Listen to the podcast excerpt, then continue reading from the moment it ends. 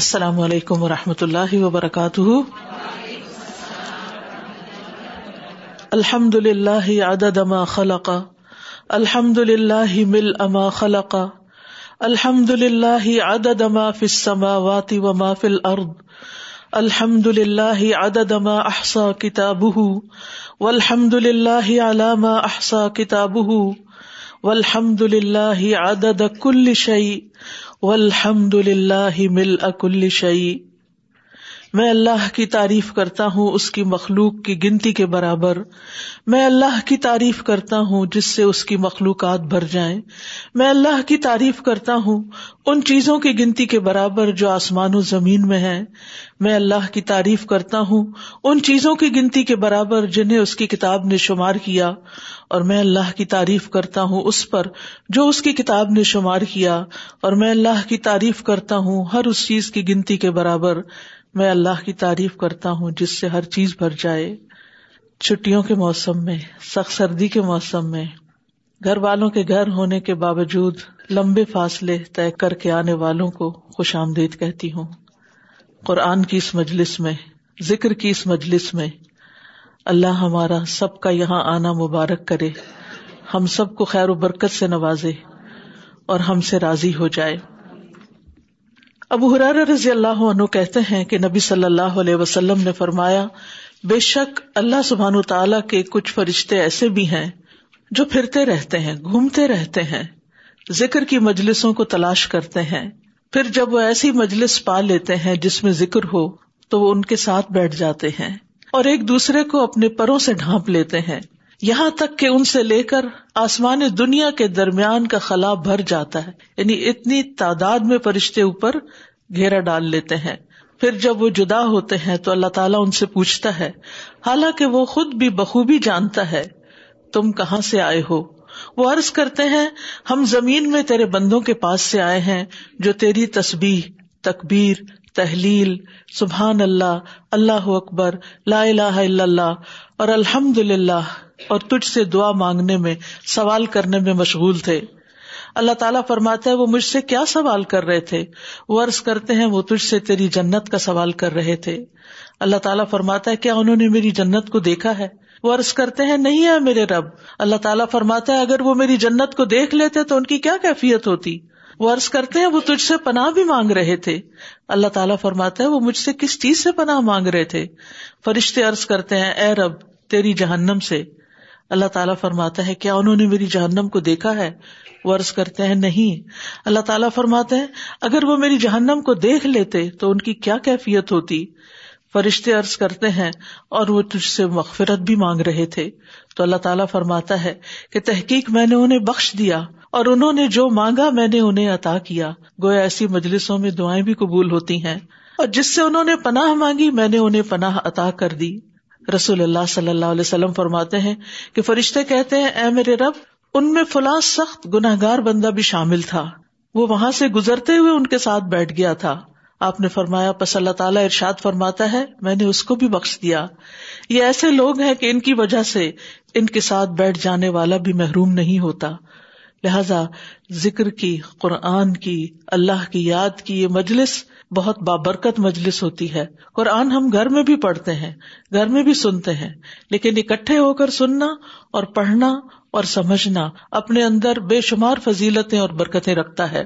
قرآن مجید اللہ سبحان و تعالیٰ نے اس لیے اتارا ہے کہ ہم اس کو پڑھیں، سمجھیں، اس میں غور و فکر کریں۔ کتاب ان انزل نہ کا مبارک ان لیت دبرو آیاتی وہ لیت ذکر اول الباب یہ کتاب جسے ہم نے نازل کیا ہے، تاکہ لوگ اس کی آیات میں غور و فکر کریں اور عقل مند اس سے نصیحت پکڑے یہ بہت مبارک کتاب ہے۔ لیکن قرآن میں غور و فکر کرنے کے لیے ضروری ہے کہ اس کا معنی سمجھ میں آتا ہو۔ ضروری ہے کہ اس کی انڈرسٹینڈنگ ہو، اس کی سمجھ ہو۔ لہذا آج کی یہ مجلس اللہ سبحان تعالیٰ کی کتاب کی ایک بڑی صورت سورت البقرا کی ایک سمجھ کی کوشش ہے، اس کے معنی کو سمجھنے کی۔ اور اس میں اللہ تعالیٰ ہم سے کیا چاہتے ہیں؟ تو اللہ تعالیٰ ہمارے لیے اس کو آسان کر دے۔ اور ویسے بھی اللہ تعالیٰ نے اس کتاب کو سمجھنے کے لیے بہت آسان فرمایا ہے۔ وَلَقَدْ يَسَّرْنَا الْقُرْآنَ لِلذِّكْرِ فَهَلْ مِن مُدَّكِرْ۔ اللہ تعالیٰ سوال کرتے ہیں، پوچھتے ہیں کہ ہم نے قرآن کو ذکر کے لیے، نصیحت کے لیے، سمجھنے کے لیے بہت آسان کر دیا ہے۔ تو کیا کوئی ہے جو اس سے نصیحت حاصل کرے؟ قرآن ہی وہ کتاب ہے جس سے ہدایت ملتی ہے۔ رسول اللہ صلی اللہ علیہ وسلم نے فرمایا، اللہ ضب کی کتاب اللہ کی رسی ہے۔ جو اس کی پیروی کرے گا وہ ہدایت پر رہے گا، اور جو اسے چھوڑ دے گا وہ گمراہی پر رہے گا۔ لہذا زندگی بھر اس کو تھامے رکھنا چاہیے، کیونکہ اس رسی کا ایک کنارا اللہ کے ہاتھ میں ہے، اور دوسرا بندے کے ہاتھ میں، اس بندے کے ہاتھ میں جو قرآن کو پڑھتا ہے، سمجھتا ہے، اور اس پر عمل کرتا ہے۔ اور ویسے بھی قرآن کا پڑھنا باعث رحمت ہے، باعث سکینت ہے، باعث شفا ہے۔ رسول اللہ صلی اللہ علیہ وسلم نے فرمایا، جو لوگ اللہ کے گھروں میں سے کسی گھر میں اللہ کی کتاب کی تلاوت کرتے ہیں اور اس کی تعلیم میں مصروف ہوتے ہیں، ان پر سکینت نازل ہوتی ہے، رحمت انہیں ڈھانپ لیتی ہے، فرشتے انہیں گھیر لیتے ہیں۔ اور اللہ ان لوگوں کا ذکر اپنے پاس موجود فرشتوں میں کرتے ہیں۔ ایک ایک کا ذکر وہاں ہوتا ہے کہ کون کون اللہ کے ذکر کی مجلس میں حاضر ہوا۔ قرآن ہمارے دلوں کی بیماریوں کے لیے شفا ہے، ہمارے جسم کی بیماریوں کے لیے شفا ہے۔ وہ نزل من القرآن ماہ و شفا ام و رحمت ولا یزید الظالمین اللہ خسارا۔ اور ہم قرآن میں جو کچھ نازل کرتے ہیں، وہ مومنوں کے لیے تو شفا اور رحمت ہے، مگر ظالموں کے خسارے میں ہی اضافہ کرتا ہے۔ ایک اور جگہ فرمایا سورت یونس میں، یا سکجا اتکم عزت ربکم وہ شفا الما فدور و رحمت المنین اے لوگو، بے شک تمہارے پاس تمہارے رب کی طرف سے عظیم نصیحت اور اس کے لیے سراسر شفا جو سینوں میں ہے۔ یعنی دلوں کے اندر جو بھی رنج ہے غم ہے ہم ہے فکرے ہیں، پریشانیاں ہیں، نفاق ہے، کسی قسم کی کوئی تکلیف دہ بات ہے، کوئی غم ہے، ایسا دکھ ہے جو نکالے نہیں نکلتا۔ جس کی دنیا میں کوئی اور دوا نہیں، قرآن اس کے لیے شفا ہے۔ قرآن ہیل کرتا ہے ہر طرح کی بیماریوں سے۔ اور قرآن کا سیکھنا ہر چیز سے بہتر ہے۔ قرآن کا سمجھنا جہاد سے افضل عمل ہے۔ دنیا اور آخرت کے فائدے اس کے ساتھ وابستہ ہیں۔ ابن قیم رحمہ اللہ کہتے ہیں، کسی بھی بندے کے لیے قرآن کی کراط، اس میں لمبا غور و فکر کرنے اور اپنی سوچ کو آیات کے معنی پر مرکوز کرنے سے بہتر یعنی اس پر فوکس کرنے سے بڑھ کر اس کی زندگی اور آخرت میں زیادہ فائدہ مند اور اس کی نجات کو زیادہ قریب کرنے والی کوئی چیز نہیں۔ یعنی سب سے زیادہ جو چیز انسان کو نجات دیتی ہے، جو انسان کے لیے کامیابیوں کا باعث ہے، وہ اللہ کی کتاب میں غور و فکر کرنا ہے۔ لہٰذا اس کا غور و فکر اسی وقت ہو سکتا ہے جب ہم مجلس کے آداب کو ملحوظ رکھیں اور مجلس کے آداب میں پہلی چیز قرآن کو خاموشی سے سننا ہے۔ وہ ادا قر القرآن فسطم لہو وہ انست الکم ترحمون۔ اور جب قرآن پڑھا جائے تو اسے کان لگا کے سنو اور چپ رہو تاکہ تم پہ رحم کیا جائے۔ پھر اس کے ساتھ ساتھ یہ کہ سننے کو تو بہت سی باتیں ملیں گی، لیکن آپ کے پاس کوئی ایک نوٹ بک ایسی ضرور ہونی چاہیے کہ جس میں آپ اہم اہم باتیں آج کے دن کی نوٹ کر لیں اور پھر گھر جا کر ان کا مذاکرہ بھی کریں، ان کی یاد دہانی کرے اس کورس کے اختتام تک آپ کے پاس وہ جیمز اکٹھے ہو جانے چاہیے کہ جب آپ دوبارہ اس کتاب کو پڑھیں، اپنی اس نوٹ بک کو دیکھیں، تو آپ کو ساری باتیں یاد آ جائیں جو آپ نے اس صورت کے اندر سیکھی۔ اور پھر ہم سب اپنی نیتوں کا جائزہ لیں کہ ہم یہاں کیوں آئے ہیں۔ ہم سب صرف اور صرف اللہ کی رضا کے لیے آئے ہیں۔ اللہ سبحان تعالیٰ ہماری نیت کو اپنے لیے خالص کرے، ہمارے اس وقت میں برکت ڈال دے، ہمارے اس عمل کو قبول فرما لے۔ ہمیں اس پر شکر ادا کرنے کی توفیق دے اور ہمارے لیے پورا پورا اجر لکھ لے۔ ہم آغاز کرتے ہیں سورت الفاتحہ سے۔ اعوذ باللہ من الشیطان الرجیم۔ بسم اللہ الرحمٰن الرحیم۔ الحمد للہ رب العالمین۔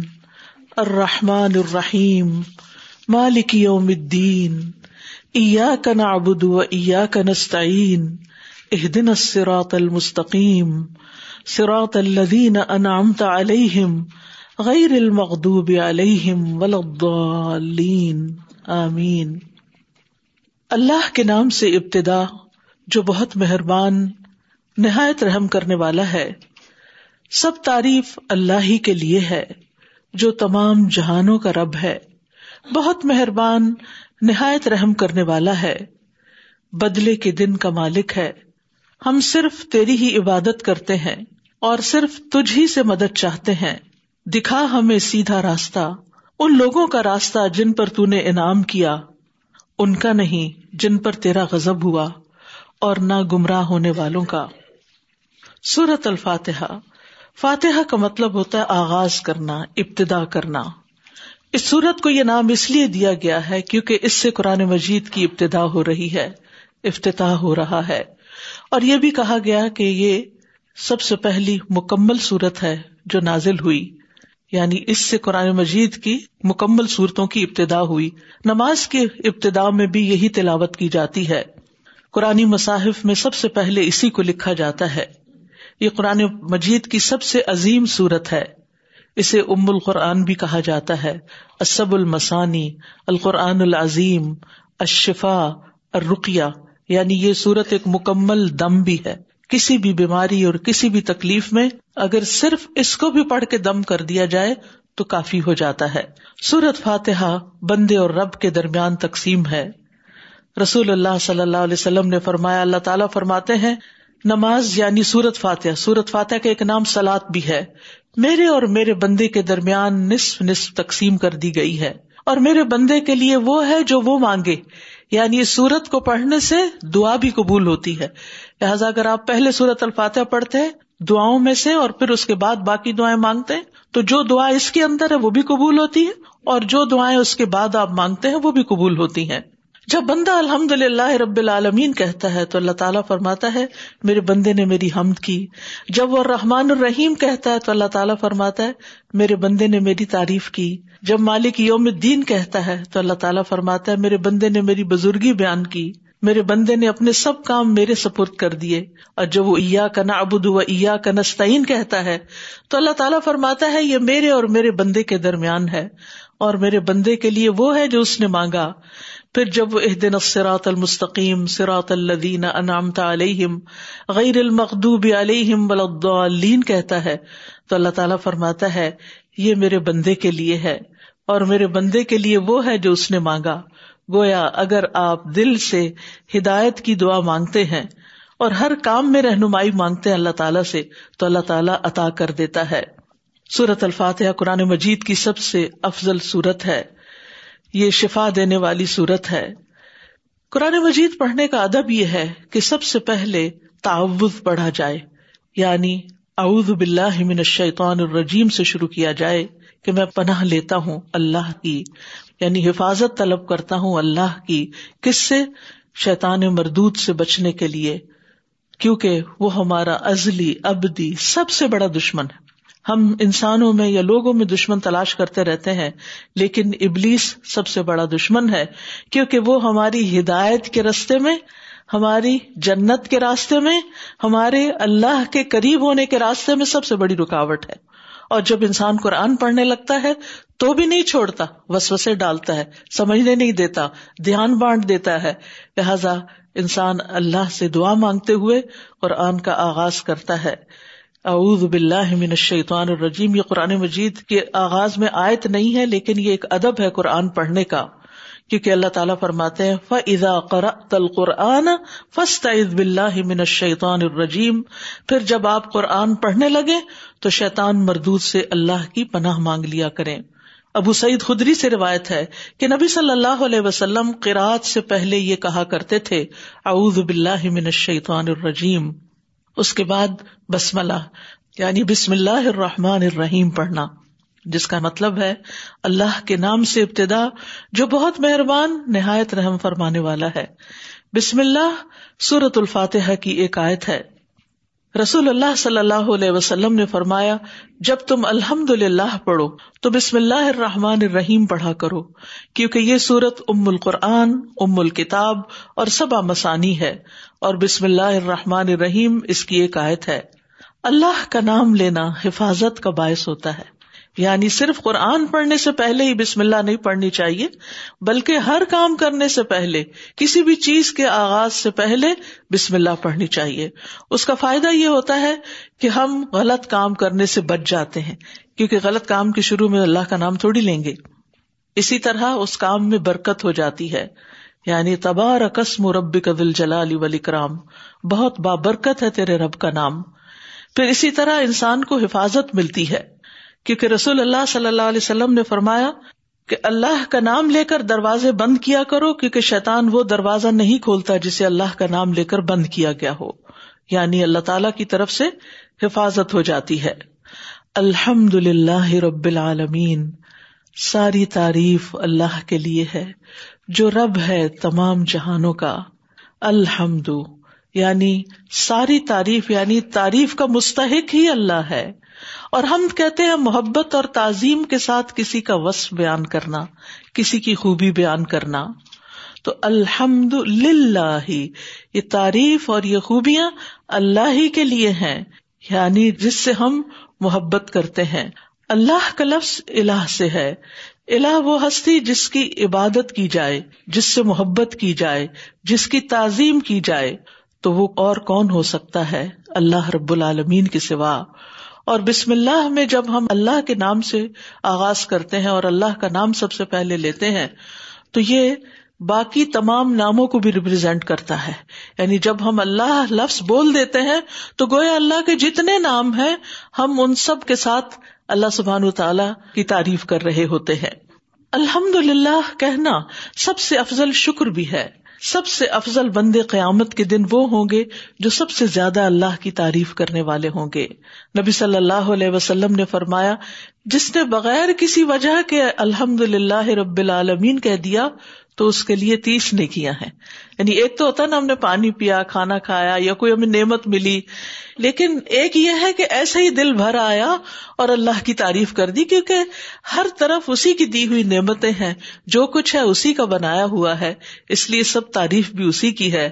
الحمد للہ رب العالمین۔ کیوں ہے تعریف اس کی؟ اس لیے کہ وہ رب ہے سارے جہانوں کا۔ رب کہتے ہیں پالنے والے کو۔ خالق کو، مالک کو، مدبر کو۔ اور عالمین کہتے ہیں، تمام جہانوں کو، جس میں ایک اوپین کے مطابق عالم سے مراد تمام جاندار مخلوقات ہیں۔ جیسے حیوانات ہیں، انسان ہیں، جنات ہیں، ملائکہ ہیں۔ تو ان میں سے ہر ایک کا الگ الگ عالم ہے۔ تو وہ سب کو پال رہا ہے، سب کو رسک دے رہا ہے، سب کی تدبیر وہی کرتا ہے اور سب کا مالک بھی وہی ہے۔ اور سب نے اسی کی طرف لوٹ کر جانا ہے۔ اور پھر جو کچھ ہمیں ملا ہے، چاہے ہماری جسمانی ضروریات ہیں، چاہے ہماری روحانی ضروریات ہیں، ہماری جذباتی ضروریات ہیں وہ سب پوری کرنے والا بھی وہی ہے۔ جیسے ابراہیم علیہ السلام نے کہا، وہ جس نے مجھے پیدا کیا، پھر وہ مجھے راستہ دکھاتا ہے، وہی جو مجھے کھلاتا اور پلاتا ہے۔ اور جب میں بیمار ہوتا ہوں تو وہی مجھے شفا دیتا ہے۔ اور جو مجھے موت دے گا، پھر مجھے زندہ کرے گا۔ یعنی اسی کی طرف لوٹ کر جانا ہے۔ اور وہی ساری ضروریات پوری کرنے والا ہے۔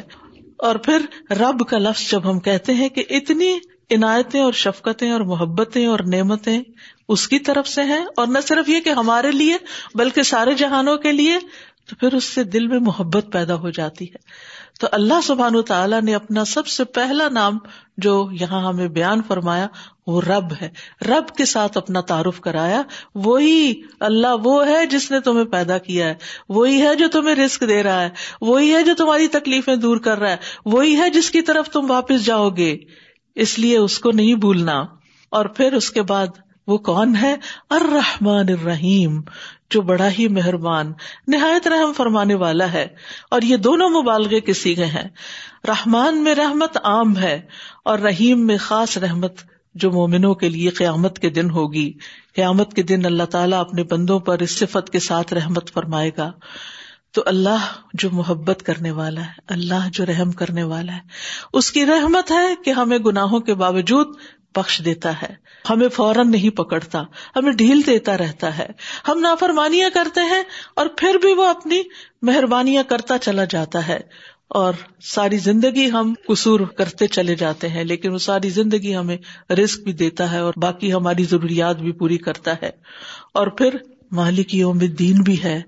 وہ یقیناً رب ہے، وہ یقیناً مہربان ہے، لیکن وہ مالک یوم دین بھی ہے، بدلے کے دن کا مالک بھی ہے۔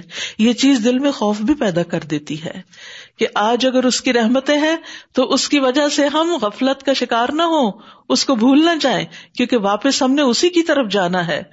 دین کہتے جزا اور سزا کو یعنی اس دن سارا فیصلہ اسی کا ہوگا۔ اچھے کام کرنے والوں کو جزا بھی دے گا اور برے کام کرنے والوں کو سزا بھی دے گا۔ وہ قیامت کے دن کا حقیقی مالک ہے۔ اور جب وہ رب ہے، جب وہ رحمان ہے، رحیم ہے، مالک یوم الدین ہے، تو پھر ہمیں اپنی ساری توقعات اسی سے وابستہ کرنی چاہیے۔ اسی کے آگے جھک جانا چاہیے۔ کیونکہ اللہ تعالیٰ نے انسان کو پیدا اس طرح کیا ہے کہ اس کے اندر عبادت کی ایک طلب ہے۔ اسے کسی نہ کسی کے آگے جھکنا ہوتا ہے۔ اسے کسی نہ کسی سے والہانہ محبت کرنی ہوتی ہے۔ وہ کسی کے لیے قربان ہونا چاہتا ہے۔ یہ جذبات ہیں جو اللہ نے انسان کے اندر رکھے ہیں۔ تو وہ ان جذبات کو کہاں استعمال کرنا ہے؟ اپنے ربی کے لیے۔ اس لیے ایا کا نابدو و ایا کا نستعین۔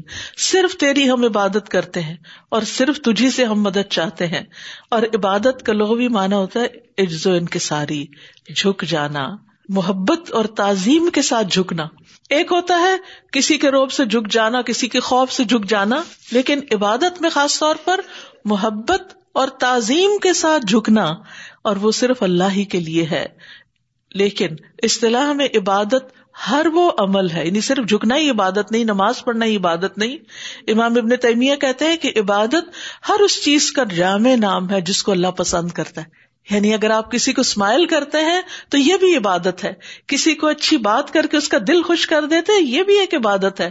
کسی کو کھانا کھلا دیتے یہ بھی ایک عبادت ہے۔ کسی کی بیمار کرسی کر لیتے یہ بھی ایک عبادت ہے۔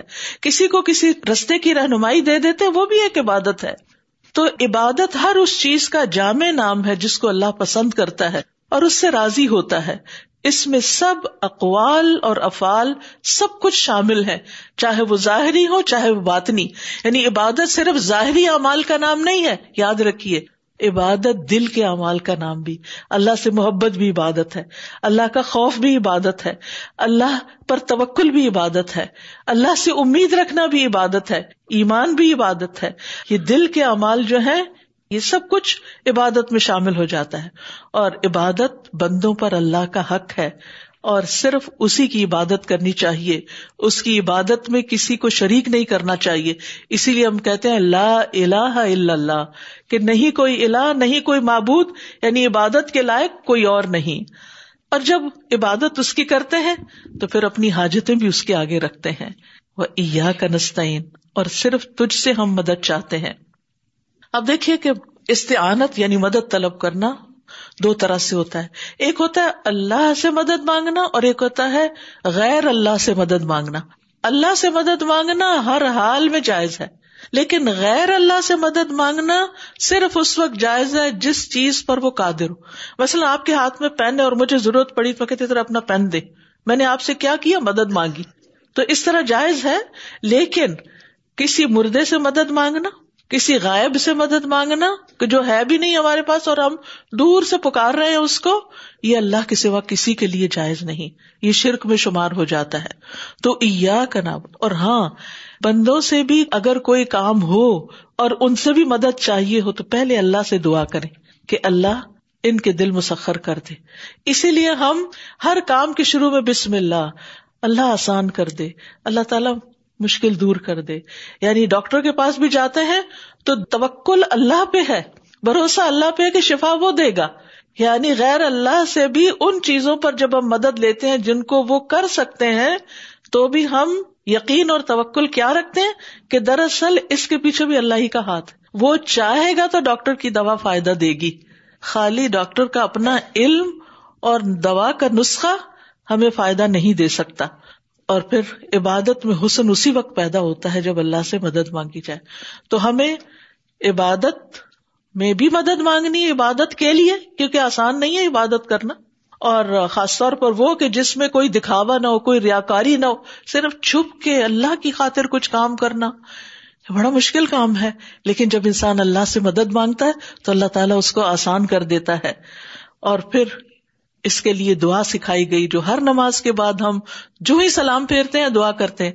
رب آئنی اعلی وکری کا و شکری کا و حسن عبادتی کا تو اس طرح انسان ایک رب کا بندہ بن جاتا ہے۔ اور پھر کیا دعا مانگتے ہیں؟ دعائیں تو بہت سی ہیں، لیکن وہ مانگ لیتے ہیں جو ہر چیز کے لیے آسانی پیدا کر دیتی۔ اور وہ ہے اح دن اسرات المستقیم۔ ہمیں سیدھا رستہ دکھا۔ اح دنا کا، ویسے تو مانا ہے کہ ہمیں گائڈ کر ہماری رہنمائی کر۔ لیکن اگر ہم پہلے ہی سیدھے رستے پر ہیں یعنی اسلام کے رستے پر ہیں، دین کے رستے پر ہیں، پھر کیوں ہم ہر نماز میں دنا دنا مانگے چلے جاتے؟ تو اس کا مانا ہے ضد نہ فل ہدایا ہمیں ہدایت میں زیادہ کر۔ سب نہ الدایا ہمیں ہدایت میں ثابت قدمی عطا کر۔ یعنی اگر آپ پہلے سے ہدایت یافتہ ہیں تو مزید استقامت مانگ رہے ہیں کہ ہم ادھر ادھر پھسل نہ جائیں۔ اور اگر آپ ہدایت پر نہیں ہمیں بعض اوقات خود بھی نہیں پتا ہوتا ہم کہاں غلطی کر رہے ہیں۔ تو اللہ سبحانہ تعالیٰ وہاں بھی رہنمائی کر دیتا ہے۔ تو اح دن اسرات المستقیم۔ اور پھر ہدایت دو طرح کی ہوتی ہے۔ ایک ہدایت رشد، جس کا مطلب ہے ہدایت کا علم۔ کہ اللہ ہمیں اور علم عطا کر اور ہماری رہنمائی کر کہ ہم اچھے اچھے کون سے کام کریں۔ اور ایک ہے ہدایت توفیق کہ جو علم ہم نے حاصل کر لیا اس پر عمل کی بھی توفیق ہو۔ یعنی پتا تو ہے کہ کیا ٹھیک ہے اور کیا غلط ہے، لیکن کتنی ہی دفعہ ایسا ہوتا ہے کہ پتا ہونے کے باوجود ہم وہ کام نہیں کرتے جو ہمیں کرنا چاہیے۔ تو پھر اس کے لیے ہم اللہ سے توفیق بھی مانگتے ہیں۔ اح دن اسرات المستقیم۔ اور پھر ہر نماز کی ہر رکت میں آپ دیکھیے کتنی دفعہ ہم رکھتے ہی بھول جاتے ہیں۔ تو ہدایت چاہیے نا، اللہ ہماری رہنمائی کر۔ دو پڑھی ہیں کہ چار پڑھی ہیں۔ یعنی ہر نماز کے بیچ میں جو وقت آتا ہے، اس میں جتنے ہم کام کر رہے ہوتے ہیں، ان سب میں ہمیں صحیح ڈائریکشن چاہیے۔ اور اسی طرح ہر دو رکتوں کے بیچ میں بھی ہمیں اللہ کی رہنمائی چاہیے۔ یعنی انسان کسی وقت بھی اللہ تعالی کی رہنمائی سے مستغنی نہیں ہونا چاہیے، بے نیاز نہیں ہونا چاہیے۔ اور ہاں سرات مستقیم کی رہنمائی چاہیے ہمیں۔ سرات کہتے ہیں راستے کو۔ ہر راستہ سرات نہیں ہوتا عربی میں، اس کے لیے طریق لفظ استعمال ہوتا ہے۔ طریق راستہ، جو جو عام رستے سڑکیں وڑکیں ہوتی ہیں۔ سرات ہوتا ہے وہ راستہ جو بالکل سیدھا ہو، وہ راستہ جو وسیع ہو، وہ راستہ جو قریب ہو، وہ راستہ جو متعین ہو۔ یعنی کہ ڈیفینیٹ ہو کہ یہی واقعی منزل تک پہنچائے گا۔ یہ نہ ہو کہ ہم اپنی طرف سے کسی رستے پہ چلے جا رہے ہو اپنے من گھڑت دین کے اوپر اور وہ لے جائے کہیں اور۔ نہیں، وہ راستہ جو جنت تک پہنچائے، وہ راستہ جو اللہ تجھ سے ملا دے۔ اور چیزیں نہیں چاہیے کیونکہ راستے میں شیطان بیٹھا ہوا ہے، وہ ادھر ادھر ہر وقت لے جانے کو تیار ہے۔ تو ہم اللہ سے کیا دعا کرتے ہیں کہ اللہ تعالیٰ ہمیں اپنا رستہ دکھا۔ سراط الذین انعمت علیہم، ان لوگوں کا راستہ جن پر تو نے انعام کیا، جن سے تو راضی ہو گیا۔ اور وہ کون ہے امبیا صدیقین شہدا صالحین، نیک لوگ، اچھے لوگ، یا اللہ ہمیں بھی نیک بنا دے۔ غیر المغضوب علیہم، ان پر نہیں جن پر تیرا غزب نازل ہوا، جنہوں نے اپنے پیغمبروں کی بات نہیں مانی اور جنہوں نے ان کو جھٹلا دیا۔ قوم نوح، قوم آد قوم سمود قوم لوت اور اس کے بعد جتنے بھی لوگ، اور حتیٰ کے آخر میں نبی صلی اللہ علیہ وسلم کے زمانے میں جیسے یہود تھے، انہوں نے نبی صلی اللہ علیہ وسلم کی نبوت کو نہیں مانا۔ اور پھر ولد دعالین اور نہ بھٹکے ہوئے لوگوں کا راستہ۔ عام طور پر اس سے نسارا مراد لیے جاتے ہیں کہ وہ علم کے بغیر۔ تو جو شخص علم حاصل کر کے جان لے، حق کو پہچان لے، اور پھر عمل نہ کرے تو اللہ تعالیٰ اس سے ناراض ہوتا ہے اور جو شخص جانتا ہی نہیں اور صرف عبادت کر رہا ہے، تو ایسی صورت میں وہ ہو سکتا ہے کہ صحیح کرے اور ہو سکتا ہے غلط کرے۔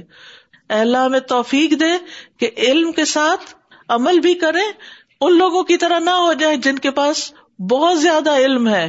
بہت جینیس اور بہت کچھ جانتے ہیں، لیکن عمل رتی برابر نہیں۔ اور ان لوگوں کی طرح بھی ہمیں نہیں ہونا کہ جن کے پاس علم ہی نہیں، وہ ویسے اللہ سے محبت کرتے ہیں، لیکن عبادت کے طریقے ہی نہیں آتے۔ ہمارا دین دین علم ہے، ہمارا دین دین عمل ہے۔ جب تک علم اور عمل جمع نہ ہو، اس وقت تک انسان انعام کے مستحق نہیں ہوتا، انعام کے قابل نہیں ہوتا، وہ سرات مستقیم پر نہیں ہوتا۔ تو اس لیے یہ دعا بہت جامع دعا ہے اور آخر میں ہم کہتے ہیں آمین۔ یاد رکھیے، آمین نہ تو قرآن کا حصہ ہے اور نہ ہی سورت فاتح کا حصہ ہے۔ وہ ہر دعا کے بعد کہی جا سکتی ہے۔ وہ صرف سورت فاتح کے لیے بھی خاص نہیں۔ ربنا آتنا والی دعا پڑھے تو اس کے آخر میں بھی آپ آمین پڑھ سکتے ہیں۔